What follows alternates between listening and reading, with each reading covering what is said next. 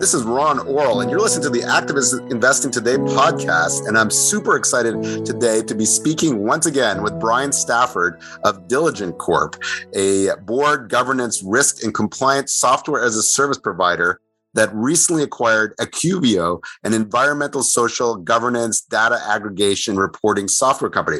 So, pretty exciting stuff. Uh, ESG is taking over so much of my reporting these days. And thanks, Brian, for taking the time. Uh, thanks for having me. Excited to be here and talk to your audience. Okay, cool. So last time Brian was on the podcast, he talked about the trend of lead independent directors meeting up with shareholders and why it often takes a scandal to drive board shakeups. That was in 2018 and is still true today. But today we're going to talk about the hot trend of environmental, social governance, investing, and activism. And first, uh, Brian, maybe you can give us a little refresher on what Diligent does and then I guess and and talk a little bit about why you decided to acquire Accuvio. Yeah, thanks, Ron. So Diligent is the largest cloud provider of governance, risk, and compliance software to companies around the world. We have the we are fortunate enough to work with about twenty five thousand leading organizations around the globe, including 80% of the Fortune 100, 70% of the FTSE 100 goes on from there. And we work with about 750,000 board members and C suite professionals who get to use our application to get access to board materials, content, everything governance related, including content information, insights, et cetera. And we acquired Accuvio, which was one of the leading data aggregators in ESG, specifically with depth and focus around climate, in part because the most frequently asked question we got from our 750,000 board members and C suite users was what should we be doing about ESG?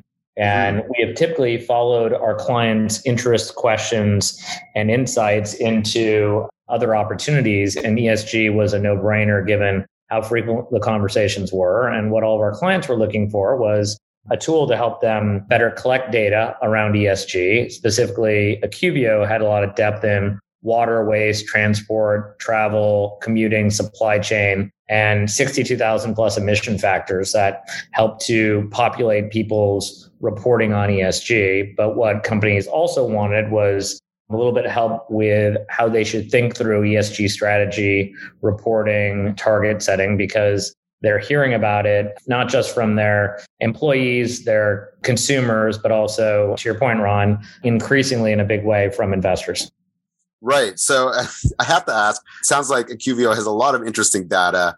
From, from my perspective, whenever I talk to companies and activist investors, uh, ESG activists and things like that, there's always this perception that the companies are not doing enough on disclosing their carbon emissions and their contribution to climate change. So I guess I just wanted to get a sense of this uh, Accuvio, this data that they provide has a lot of uh, useful information on uh, like on a company by company basis on carbon emissions and things like that. Or can you maybe? Yeah, so it, it, it helps you as a company collect and report on your own climate data. Ah, okay. And so what typically all that data exists in a myriad of different systems because no one has ever been asked to, or prior to kind of the run up in ESG, people haven't been asked to report on it. So it's actually, you know, some of it comes from your commercial real estate vendor, some of it comes from your travel and procurement systems. And so there's never been a system of record that makes it easy for you to pull this data because it exists in many different places. And that's what we've helped to put together in the most comprehensive ESG solution. And there are many different ways to disclose on it, as you and your listeners know. And our tool helps you use whatever standard you want to report on, whether it's a standard for the EU, whether it's TCFD, an increasing standard in the US, and allows you to report, take the same data and report on any of those standards. Because unfortunately, for companies, there are different standards and reporting requirements by region. Oh yeah, definitely. We uh, had a, a, webinar about the alphabet soup of disclosure. SASB is another one, the Sustainable Accounting Standards Board, and TCFD, yep. of course, the Task Force on Climate Change. And, and by the way, when you talk about wastewater, it's interesting because we are looking at potential targets for activist investors. And uh, you know, a number of the companies that operate in Canada's oil sands, although environmentalists like to call them tar sands, so it's kind of a bit of a semantic battle there, have a lot of wastewater issues that uh, gives them very low ratings, like Sustainalytics, for example, gives them it's a very uh, high risk rating because of a variety of factors, carbon emissions, but also the wastewater. So anyway, that sounds really interesting. Maybe you could tell us a little bit more about Diligent's overall ESG strategy and how I guess Accuvio fits into that. Yeah, so our, our strategy has kind of evolved over the last few years. And like I said, largely triggered off of interest and questions from our clients. As a company itself, we pledged to achieve net zero by 2040. We launched an ESG center of excellence and committed to adopting and implementing the World Economic Forum's stakeholder capitalism metrics. But we're also not just living ESG, but also offering the tools, as we mentioned, available to our clients, including information, insights, research from the Diligent Institute, our nonprofit think tank, as well as content within our application for our users. So it's as much about practicing what we preach, but also making all potential resources available to our users so they can get smarter and more nuanced on the topic because you know as we've all noted you're hearing about it a ton from investors but also when people decide what companies they want to work for and what companies they want to buy products from. Increasingly, they care about how sustainable and how good, and I use that term in air quotes, the people they buy products from and the people they work for are. Yeah, no, it's definitely very interesting. And I know that Diligent, you guys are, are experts on governance and boards and things like that. So I wanted to bring in this big raging debate going on about board of directors and ESG that's, I guess, emerging or escalating recently and the Activist Investing Today podcast, we're kind of obsessed with this recent, very successful proxy fight where this upstart activist, Engine Number One, a fund that uh, just emerged out of nowhere, very small assets under management, launched this contest, kind of a David versus Goliath contest at ExxonMobil this year and succeeded in getting three out of four of its dissident director candidates elected, despite the fact that they brought in Jeff Ubben, the ESG expert, Inclusive Capital, the former ValueAct co-founder. And uh, so, anyways, this engine number one got three business directors elected, including an experienced ex oil and gas executive, two renewable resource experts. And one of the most incredible things of the contest was that not only was Exxon not performing very well from a profitability point of view, but the board at the outset of the contest did not have anyone with prior oil and gas experience other than CEO Darren Woods. So let me just repeat that again. They didn't have anybody with oil and gas kind of experience. A lot of S&P 500 ex CEO, current CEO directors, very prestigious, established people with not a lot of oil and gas experience. So, Brian, from your diligent ex- experience, maybe you could tell us a little about, you know, what you thought about the contest and what you think the results tell us about the future of activist investors and maybe how boards should be made up. What it tells us about corporate board makeup. Yeah, I mean, it, it was obviously very interesting to watch engine number one and the proxy case that they waged.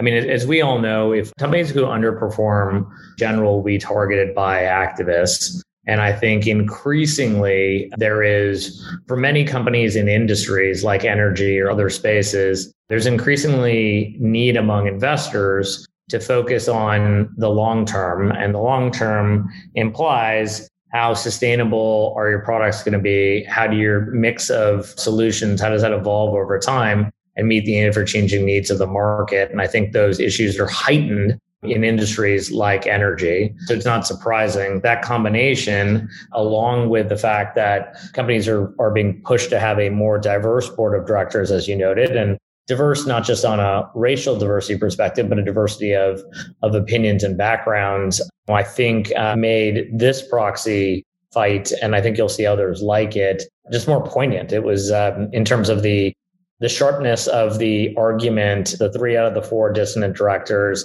and I think it's something that you know many boards are obviously paying close attention to.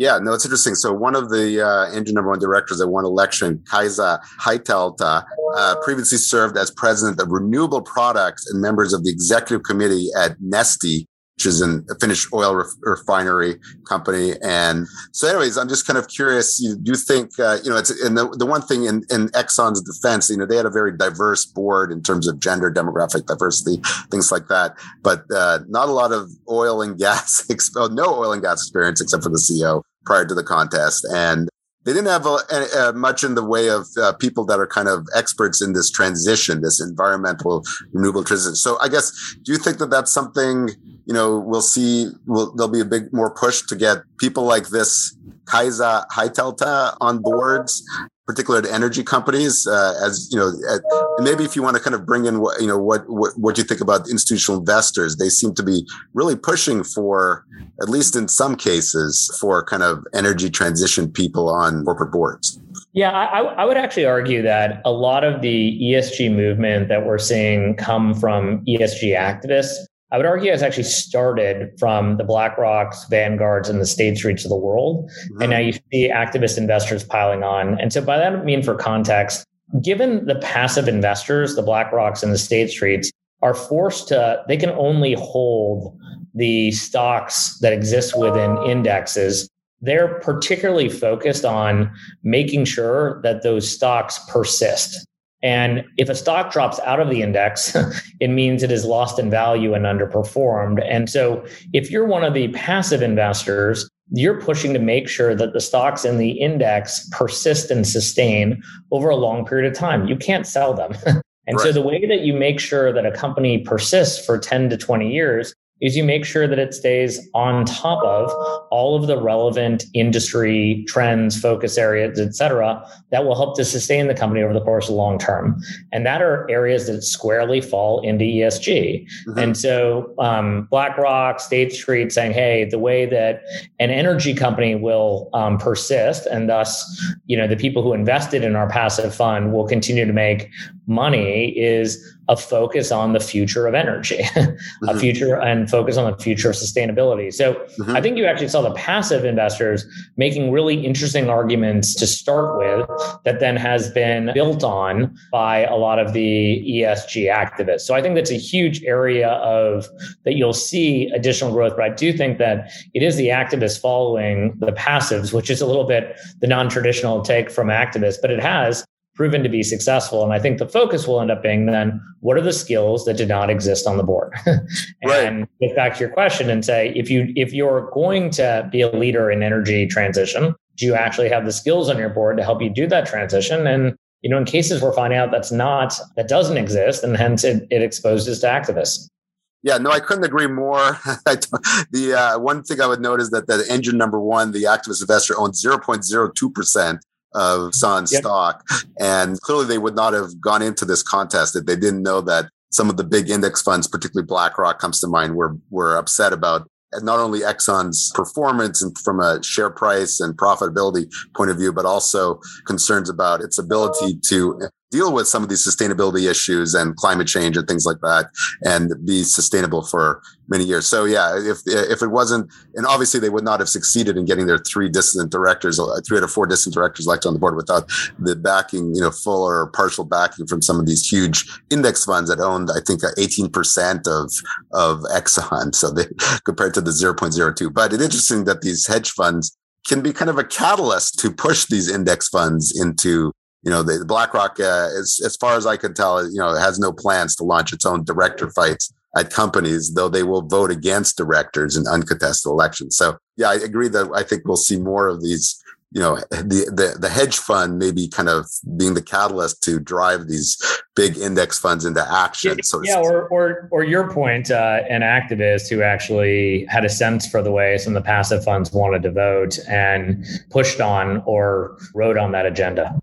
Yeah, no, absolutely. No, I, I totally agree. I feel, you know, part of me, the cynical part of me wonders, you know, there's, is that, you know, would they, uh, they might, the hedge activists would have continued with their traditional strategies had it not been the index funds you know not interested in those you know m&a type things and more yeah i mean look, look it, it all it all starts with you know activists will target companies that are underperforming either in absolute right. terms or underperforming their peers. And so that does happen. I think as we've seen many cases activists will be opportunistic and will push on change in general to help to shake up someone who may be performing in the bottom two quartiles. And so um, whatever the right avenue for that change is they will push on it. And in this case, like I said, and I think there will be others where ESG ends up being that angle.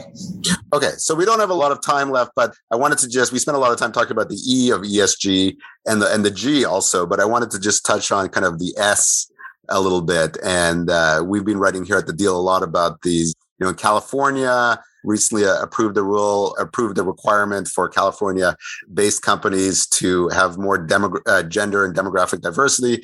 The, the Securities Exchange Commission just approved a, a NASDAQ proposal requiring NASDAQ listed boards to have uh, a woman director and a demographically diverse director or you know within a certain period of time i think two to five years depending on the size of the, the company you should have a woman director and a demographically diverse director, or explain why you do not have those two categories on your board. And then we did a uh, study and we found that there's a large amount, I want to say over 120 NASDAQ listed companies with no women on their board. So, anyways, that's a long way of just asking, Brian, do you think you know, we, we've seen this kind of the, I feel like this is something that the index funds also care a lot about. And so I'm wondering if you think an activist could target a company to drive more board diversity, more gender and demographic diversity. Maybe that's not their primary objective, but that uh, you know that could be an ESG style campaign in the future. I don't know. What do you think?